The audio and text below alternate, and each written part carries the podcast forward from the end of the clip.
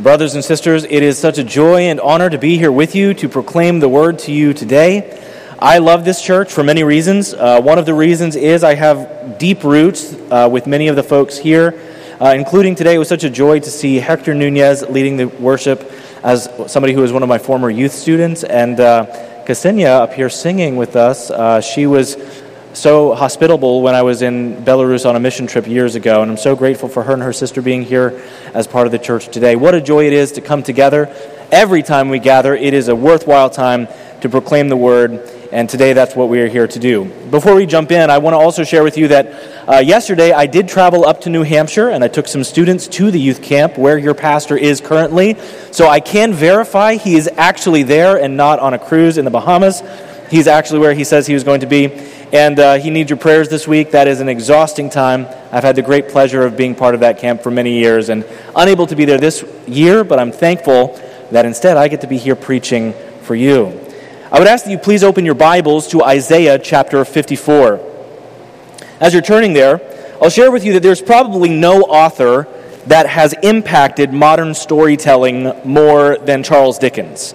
Uh, he's the man who is responsible for inventing the paperback and the cliffhanger and serialized storytelling. And if the stories are true, he did all of that in a single day. Many believe that his magnum opus is the book Great Expectations. And Great Expectations, if you've read it, is filled with characters who had great plans and phenomenal aspirations, only to see them dashed to bits. I feel like every single character in that book is like an over the top image of broken dreams. Just to provide one single example, consider a woman named Miss Havisham. As a young woman, Miss Havisham met a man and planned to be married. But the morning of the wedding, she was putting on her wedding dress and she received a letter from her fiance informing her that not only was she not going to get married to him, he was also robbing her and that their entire relationship had been a scam. So, what did she do? Miss Havisham's response was to never change out of her wedding dress for the rest of her life. She stopped all of the clocks in her house at 8:40, which was the exact time she received the letter, and she never allowed anyone to remove the wedding cake from her table. In fact, she left it there until it was completely eaten away by ants and spiders many years later. She even adopted a little girl just so that she could raise her to hate men and break their hearts. Her expectations were eviscerated, and her heart was forever broken. Today, we are going to see what the Lord has to teach us from Isaiah about Christian expectations. Just for context, let me remind you the setting of the book of Isaiah. This book of Isaiah was written by a man who was a prophet sent by God to the southern kingdom of Judah. His prophecies were given roughly 700 years before the birth of Christ. Isaiah prophesied in the days of four kings Uzziah, Jotham, Ahaz, and Hezekiah. The first 39 chapters are most focused on judgment. Chapters 40 through 53 are primarily about the suffering servant, and 54 through 59, which is where we're going to be today, are mainly aimed at instructions for the thinking and living of the people of God. And then the final six chapters are focused on the rule of Jesus, the Messiah King. So I'd ask that now, as we are preparing our hearts, that you would once again join me in prayer to ask that the Lord would use this sermon to impact us today. Let's pray. Our God in heaven, we come before you now, a grateful people, a thankful people, a people who are rejoicing in our Redeemer. Lord, I thank you for the songs that we sang today that remind us of your hallowed name. I thank you that you are indeed worthy of praise, and that today, as we hear your word, I ask we would be reminded of your worthiness. God, I pray that also today that you would impact our hearts in such a way that you would cause us to live boldly for the kingdom of God. That we would not hold back in our testimony as we proclaim what Christ has done for us. I ask, Lord, that we would be lights in the darkness and that we would never allow anything to hinder that shine. And we pray that in Jesus' precious name. Amen. Isaiah chapter 54 is made up of three extended metaphors. First, we see a barren woman, and then a rejected wife, and finally, a destroyed city. Each of these pictures is a desperate state of Israel. And moreover, these are a picture of the world that is lost without the Lord's salvation.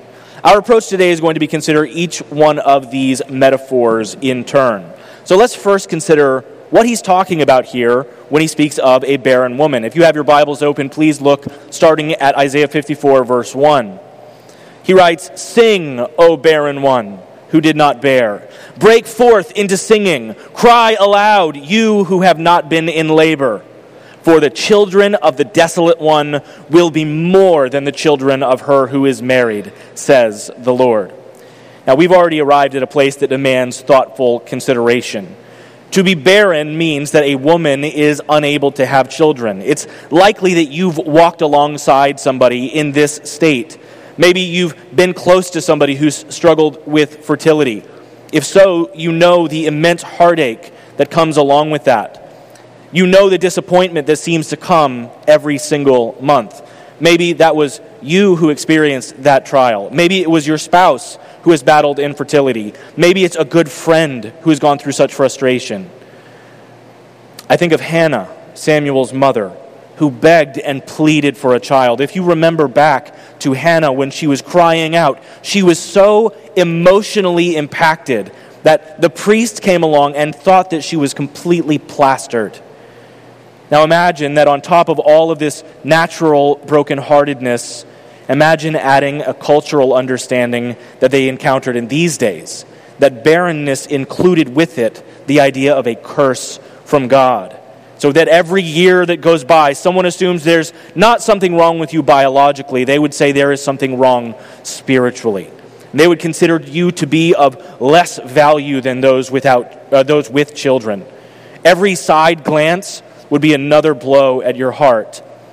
I want to say before moving forward if there is anyone in the room who is struggling with that right now, that you have a church that loves you and cares for you and wants to come around you and pray with you and encourage your soul in these areas. And the Bible is not foreign to this challenge either. But there is a reason why he selects such a metaphor to use in this context. What you're going to see with all three of these metaphors today is that there is an extreme end of suffering and then a radical reversal to the opposite direction. This woman who was barren, who was experiencing such an emotional turmoil, he says to her, Your responsibility now is to sing. She is commanded to rejoice. Why? Because the one who was barren is now expecting. She is promised not just a child, but an immense family. Consider verses 2 through 5. It says, Enlarge the place of your tent, and let the curtains of your habitations be stretched out. Do not hold back. Lengthen your cords and strengthen your stakes. For you will spread abroad to the right and to the left, and your offspring will possess the nations and will people the desolate cities. Pause for just a second. You live in one of the densest populated places in the world. You know what it's like to squeeze into a tight apartment. But there will come a time, depending on how many people you have in that home, that you will have to find a bigger place to live. There will come a time when you have to get another apartment or a home. There is a time when this place says you can't hold it any longer. What are the boundaries of this location that he's speaking about? The current location he's referencing is the nation of Judah, the promised people of God. And he says these boundaries are not going to hold you very long. There's coming a day when the people of God are not going to be held fast, they are going to spread across the entire planet. So he continues in verse 4 and says, Fear not for you will not be ashamed. Desolate woman, you're not going to be ashamed. Be not confounded, for you will not be disgraced. For you will forget the shame of your youth and the reproach of your widowhood. You will remember no more. For your Maker is your husband. The Lord of hosts is his name, and the Holy One of Israel is your Redeemer. The God of the whole earth, he is called. Now here's the question who is the woman to whom Isaiah is speaking? Who is it that is literally going to spread across the entire earth? Well, thankfully, there are occasions when the New Testament will give us an interpretive key to tell us exactly what is being said in the Old Testament. And Paul gives us one such interpretive key in his letter to the Galatians. So I need you to listen really carefully to this part of the sermon in particular, because what I'm about to say is of extreme significance in terms of understanding the message of Isaiah in this chapter. Most prophecies in Isaiah have a near fulfillment and a distant fulfillment. And this passage certainly is about Israel as a nation. They had failed to produce spiritual offspring. Think about the commands that they had to proclaim the goodness of God amongst the nations, and yet they continually failed to do so. They did not take the good news to other places. However, there is also a distant fulfillment of this passage that more specifically relates to you and I. Please look with me to the screen and see how Paul helps us understand the fulfillment of this passage in Galatians chapter 4. Starting in verse 25, he says, Now Hagar is Mount Sinai in Arabia.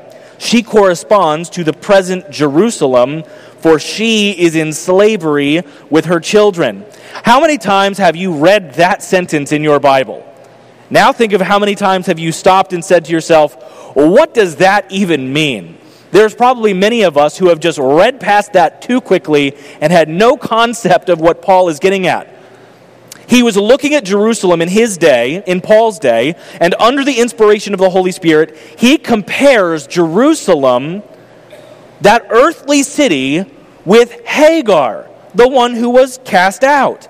And he speaks of that city as being in bondage with her children. In other words, those who are still following the system of Judaism, those who are still practicing Old Covenant religion, are not free, they are slaves. And then verse 26 But the Jerusalem above is free, and she is our mother. Now, that is a weird thing to say. It is a strange thing to say that a city is your mother. But what city is it? It's clearly here not speaking of an earthly city, but a heavenly one. We who have followed Jesus Christ have been born from above. We are the offspring of the heavenly city. So, what in the world does this have to do with Isaiah chapter 54? Well, it's because at this very point in Paul's argument, he is going to reach all the way back to Isaiah 54, and he is going to use Isaiah 54 to undergird his point. He says in Galatians 4:27, "For it is written, Rejoice, O barren one who does not bear. Break forth and cry aloud, you who are in labor." For the children of the desolate one will be more than those of the one who has a husband. So keep with me here. Let me help you connect some dots. What is Paul saying? He is saying that the fulfillment of Isaiah 54 is the expansion of the church. And this is really helpful to understand. These three metaphors that we are processing today from Isaiah 54, they are all pictures of how God is going to take his people the old covenant people of God, and he is going to bring the Gentiles, most of the people in this room, into that family. And he is going to give Gentiles a hope and a future. And moving forward throughout Isaiah, this heavenly city is going to usually be referred to as Zion or Mount Zion. So our text begins with this incredible call to someone who was barren, telling her to sing. Why? Because there was once nothing, and now there is something. And not just something, there is an abundance. And where there was once sorrow, there is now reason for joy. Now, we're actually going to swing back around to this at the end of the sermon, but I want to give you one application point right now. Now, one thing you should know about me is I listen to a lot of people's sermons. You, you've heard Peter Nicotra in this pulpit. I listen to him every week. You've heard Matthew Shores. I listen to him every week. You've heard Ed Moore. I listen to him every week. And you've heard your pastor, Harry Fujiwara, and I listen to him every week, except this week, which has been a very busy week. And earlier, I heard someone mention that last week, which is the one sermon of his in the last few years I have not heard, that he mentioned that we are to sing. Well, congratulations, you're going to get a double dose because application one is to sing. Now, I'm encouraged by you. I'm encouraged that you were singing today. And I'm encouraged that the songs you were singing were gospel centered songs. And I'm encouraged that you sang out and that I could hear your voices. But I want to encourage you to continue to sing and to sing loudly and to sing boldly and to sing in such a way that it does encourage one another and a way that does bless the Lord. Ray Ortlund refers to Isaiah chapter 54, verse 1, as one of the most disobeyed commands in the Bible when he tells us to sing. The Lord is commanding that we sing for joy, not sing for any other reason. Not sing because the leader says you have to, not sing because it's the song on the screen, not sing because it's Sunday. Sing because you are a person who has been redeemed by the blood of the Lamb. A Christian who has refused to sing with gusto in their life, not just gathering, but in their life, is a Christian who has forgotten the grace of God. It is not only laziness, it is not just inattentiveness, it is a kind of rebellion when we don't sing. He commands, sing with joy. Whether you feel like it or not, whether it's your favorite song or not, whether it's your style or not, whether your emotions are stirred or not, God commands that we do sing to Him for what He has done. I like the way that John Calvin expresses this in a very simplistic way, which is odd for John Calvin. But he says very simply the church is the place where the gospel is preached. The gospel is good news. Good news makes people happy. Happy people sing. Amen. That is good. Consider the good news of your salvation. Christian, consider where you are headed and where you are going now. Consider your desperate state before you met Jesus, and let that stir your heart to obey this command to sing for joy. The second metaphor that we find here in Isaiah chapter, chapter 54 is a metaphor of a rejected wife. We find that in verses 6 through 10. Let me read it for you, and then I'll try to do my best to explain what's going on here. It says, For the Lord has called you like a wife deserted and grieved in spirit, like a wife of youth when she is cast off, says your God. For a brief moment I deserted you, but with great compassion I will gather you.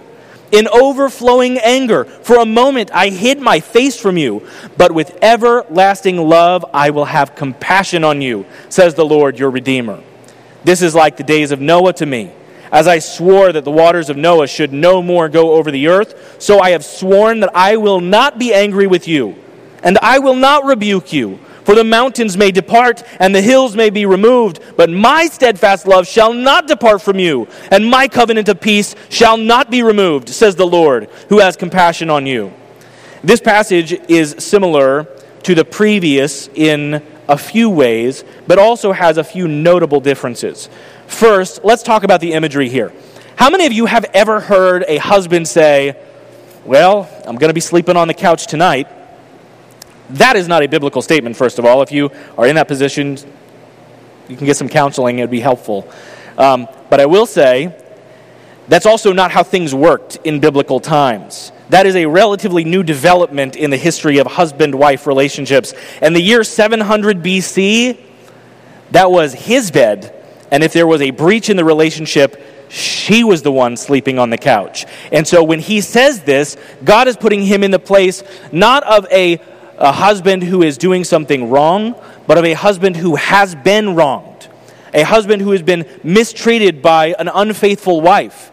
And he says to her, Because of your breach of our marriage, because of your infidelity, you're not welcome in our room any longer. You are now required to sleep elsewhere. And so he removes her.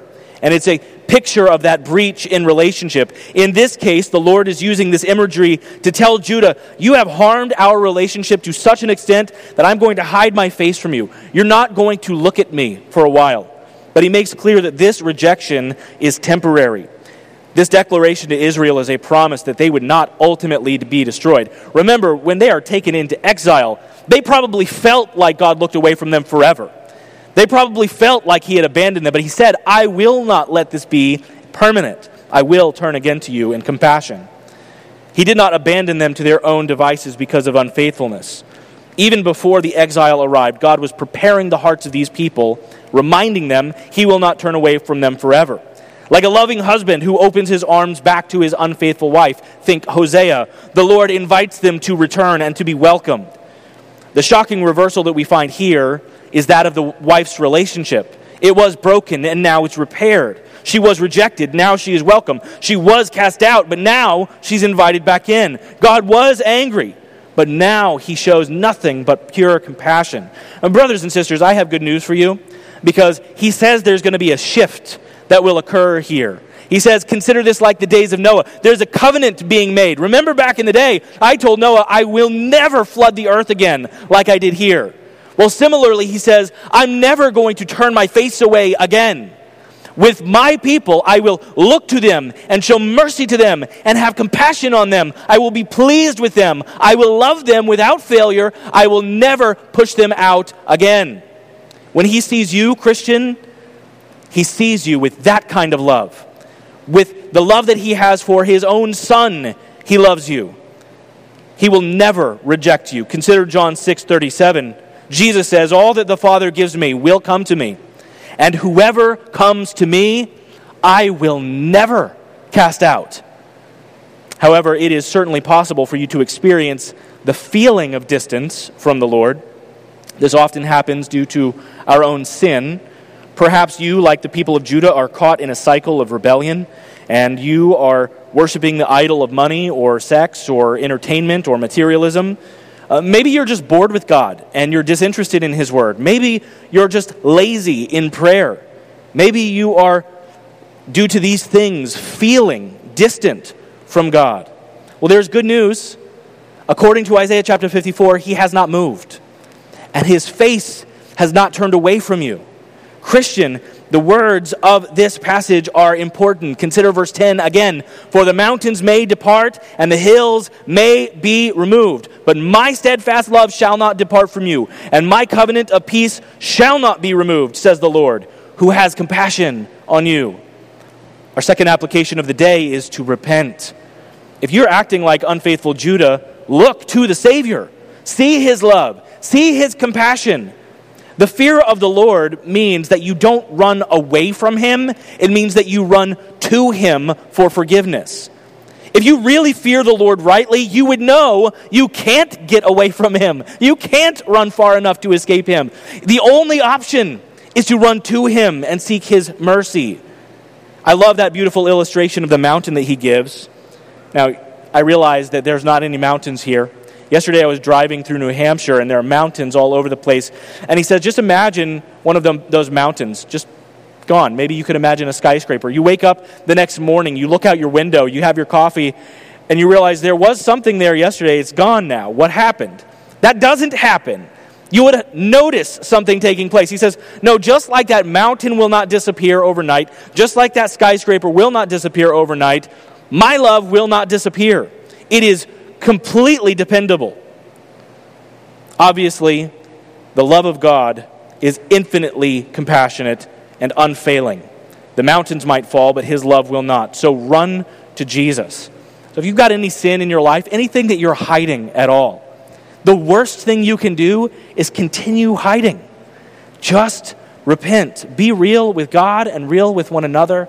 Turn to him, be forgiven, and live. He's ready to greet you with arms of compassion. I want to move now quickly to the third and final metaphor in this text, and that is the metaphor of a destroyed city. Listen to how Isaiah describes this city in the first line of this segment. Verse 11 O afflicted one, storm tossed and not comforted. If you were here in the New York area during Sandy, you know what that looks like. Storm tossed, not comforted, afflicted. This is a city that is experiencing or has experienced great devastation. And yet, as we see, God is going to decorate this city with lavish jewels of highest value. He continues Behold, I will set your stones in antimony and lay your foundation with sapphires. I will make your pinnacles of agate and your gates of carbuncles and all your walls of precious stones. I'm not going to go into a deep description of the imagery that is being used here of these stones or how they are represented through Scripture. Although, if you wanted to do an investigation, there's some rich material to be found there. But just imagine these stones being used like common building materials. I don't know if you've ever played Bejeweled on your phone. Like, imagine these really expensive, rich looking diamonds, jewels, crystals of all sorts and shapes and sizes, decorated like they're worthless. Like they're just regular building materials. He says, That's what I'm going to do for you. I'm going to decorate you as a city that is to be desired by all peoples. I'm going to cover your, your gates with shining, radiant, spectacular, spectacular, splendorous stones. Well, what's the point here? Well, God's promise is that He is going to beautify His people, He is going to give them value. This illustration is a reminder that although we have no innate beauty in ourselves, we have no innate beauty because of our own efforts or our works. We are made beautiful by the intentional outpouring of God's extravagant love. Just like the prodigal son, who was not only welcomed back, but he was given the best robe. He was given the ring for his finger. You and I are welcomed, and we are given treasures far greater than any earthly wealth. Isaiah continues in verse 13 and says, All your children shall be taught by the Lord, and great shall be the peace of your children. In righteousness you shall be established. You shall be far from oppression, for you shall not fear, and from terror, for it shall not come near you. Now, this might have a familiar ring to you if you know your Old Testament well. Uh, this is the beginning of what it sounds like when he speaks of the new covenant that is being promised. If you read through the books of Isaiah and Jeremiah and Ezekiel, you will find many references to this kind of transformation of the heart that is coming with the new covenant. He will make peace with them, and all of their offspring, not biological but spiritual, will have the same heart. Verse 15 If anyone stirs up strife, it's not from me Whoever stirs up strife with you shall fall because of you. Behold, I have created the smith who blows the fire of coals and produces a weapon for its purposes. I have also created the ravager to destroy. No weapon that is formed against you shall succeed, and you shall refute every tongue that rises against you in judgment. This is the heritage of the servants of the Lord, and their vindication from me, declares the Lord. The world is going to seek to produce weapons to undermine and to destroy the church. They're constantly pursuing such weapons, and they will not succeed. I like the way that this is spoken of in the version I memorized no weapon formed against you shall prosper. The question that might be asked here is well, what about Stephen? Was this talking about him? Because those weapons they used, they were the most primitive weapons you can imagine. They just picked up rocks and they threw them at Stephen. And it seemed like those weapons prospered. Well, what about Peter?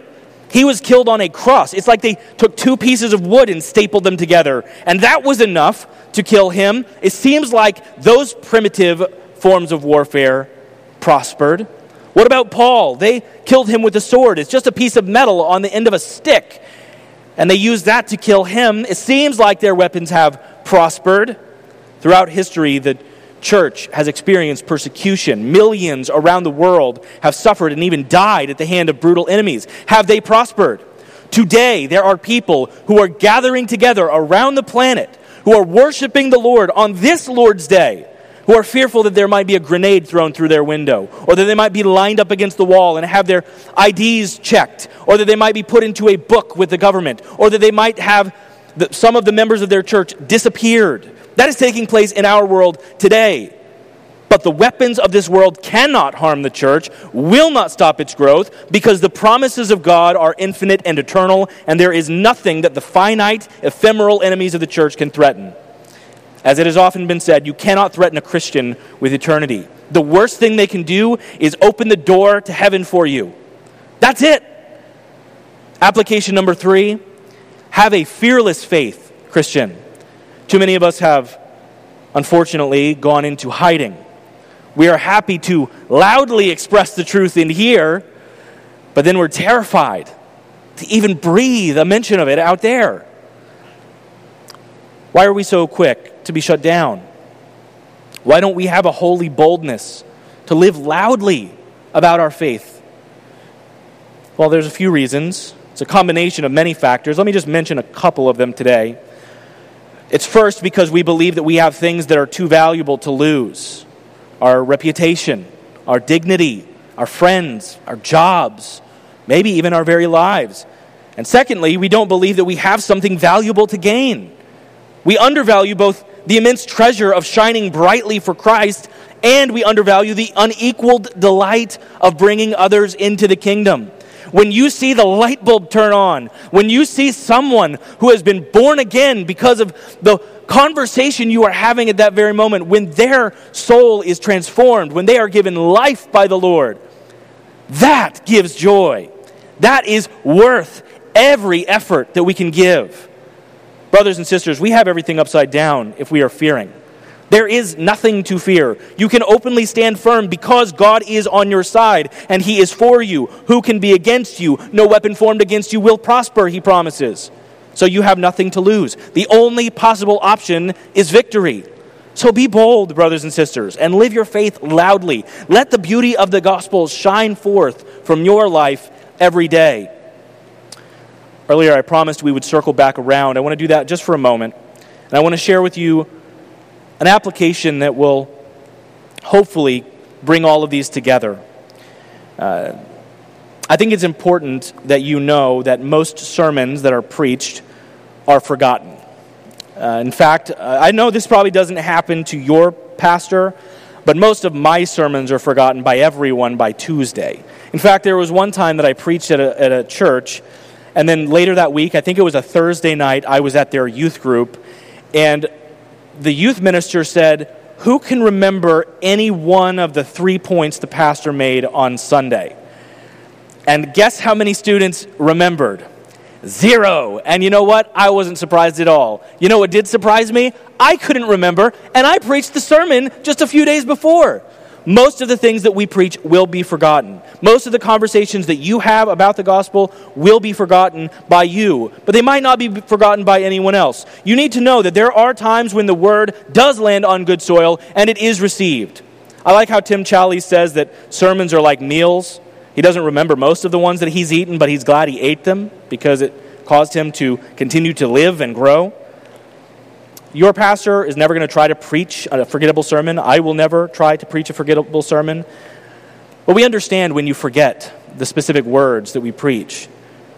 But I also want you to know that whenever you preach the word, it does not come back void. Whenever you preach the word, it finds the purpose for which God sent it. I also want you to know there are occasional times when you will speak and it will impact somebody's life in ways that they will never forget. One thing that I find interesting, I, have been preaching in pulpits, uh, whether part time or full time, for about 15 years now. And almost always, the main things people have told me really impacted them are not things that I taught from a pulpit. They're from conversations that I had with them one on one. Brothers and sisters, you might not stand here but you will stand before them and you will have those conversations. I also want you to know that there are occasional sermons that do shake the world. Do you know the most impactful sermon ever preached in the English language? I think most people probably would quickly answer that question with Sinners in the Hand of an Angry God by Jonathan Edwards because of its role in the First Great Awakening, especially here in the Northeast of the United States. However, there is one sermon that I think had far greater impact on a global scale, and I want to borrow from that one today.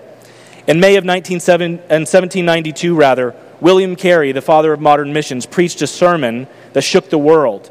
It has come to be known as the Deathless Sermon. His text, Isaiah chapter 54, verses 2 and 3.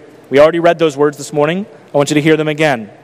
Enlarge the place of your tent let the curtains of your inhabitants be stretched out. Do not hold back. Lengthen your cords. Strengthen your stakes. For you will spread among to the right and to the left, and your offspring will possess the nations and will go and will people the desolate cities. Remember what we learned earlier. This is about the expansion of the church on a global scale. William Carey was looking around and saying, Hey, we've got a bunch of Christians here in England and in Europe. But there's an entire world out there that needs to hear the gospel, and we got to get up and go. And they did go. That sermon sparked a revolution in European and American churches to send missionaries across the face of the earth. And there are literally millions of people today who have heard the gospel and trusted in Christ. There are people worshiping in churches this morning because William Carey preached this sermon and then he went. Those nations are now sending missionaries back to us here in the United States and in Europe. Most sermons are forgotten. In fact, William Carey's deathless sermon one of the most impactful sermons in the history of the world, we only remember six words. There are only six words left that were ever written down. Here's his first point expect great things. His second point attempt great things. Six words remembered. Later on, this would be slightly expanded into the common missionary slogan expect great things from God, attempt great things for God. In fact, Charles Spurgeon, probably the greatest preacher the English language has ever seen, loved this saying so much that he emblazoned it behind his pulpit so that when he was preaching, people would look up and they would see those words expect great things from God, attempt great things for God. Christians, you should have great expectations. In Charles Dickens' novel that I mentioned earlier, everyone had great expectations and everybody was let down. Remember Miss Havisham? It seems that the moral of her story is Sorry, hon, don't get your hopes up. But, brothers and sisters, we have been given a promise. We have been given many promises. And the promise here is that He has declared He is going to produce spiritual offspring. And that offspring is going to come from every nation and from every people. And God is going to spread His people across the globe. And you and I have been given the incredible privilege of taking a part in that unfolding plan of God. Perhaps another part of the reason that we fail to proclaim the gospel is that we have stopped believing that God is actually the one who changes hearts. Perhaps we have failed to stand on the promise that heaven will be filled with people from everywhere on this planet. Perhaps we have falsely believed that the only way somebody could be swayed or manipulated is by our message or by somehow becoming the perfect messenger ourselves or learning how to present the gospel message in a perfect manner. All of those things are good to do and strive for, but let's just remind ourselves of the simple reality of evangelism Jesus saves. You and I do not save, Jesus saves. Your job is just to introduce people to the one who can save them. I know that sounds simple, but we just don't do it as we should. Just like Jesus told Paul, I have many people in this city. I believe that God has many people in this city, and it is our responsibility by His grace to have the immense privilege to carry that good news to them. Expect great things from God because He has promised great things. William Carey preached the deathless sermon. He also then went and lived it out. He got on a boat. And he spent the rest of his life preaching the gospel in India. He expected great things from God, and therefore he was able to attempt great things for God. Now, you might be called up to preach in this pulpit someday as a young man of God here. You might be sent out of this church to the far flung corners of the earth, and you might be sent to the next neighborhood over when this church plants a church someday. Wherever the Lord is calling you to be and to go, whether it is in this building, whether it is on a Sunday, whether it is in your job, in a cubicle, to the guy next to you, wherever the Lord sends you, whatever conversations He has called you to have, trust that He is going to use those to bring people into the, into the kingdom. Brothers and sisters, we have been given great promises. Therefore, we can have great expectations. And therefore, we can go forward in faith on those promises and stand fearless before the world to attempt great things for God. Let's do that. Amen? Let's pray. Our God in heaven, we ask that this passage of Scripture would cause us to be committed to proclaiming the glories of Calvary to a world that is currently lost and dying and in bondage and blind to the things of God. We pray, God, that you would use the message of the gospel that we teach and that we proclaim and that we preach and that we discuss with our neighbors and our coworkers and our colleagues and our friends and with our family so that you might enlarge your kingdom, that you might enlarge the tent. Cause us, Lord, to have a great faith in you that would allow us to overcome the fear that so often hinders us from proclaiming Christ to others. Lord, I do ask that this church would be filled to the brim with people who have come into the kingdom of God. And I pray that this church would also constantly be sending people out around the globe so that there might be many other messengers of Christ sent forth from this place. God, I pray for every individual here who knows you, that they would trust in the gracious love that you have and the power that you have so that we might live for you rightly. But God, I also pray for anyone in the room who doesn't know you. Perhaps there is someone here today who is outside of the family of God. We ask God if there is anyone in that place that they would have heard the good news of Jesus Christ, the Savior, the one who came to live and die for his people to bring them out of their sin. We pray, God, that they would trust in him and be saved. And Lord, I pray for the remainder of our week that you would allow us to live boldly for Christ. It's in his precious name that we pray. Amen.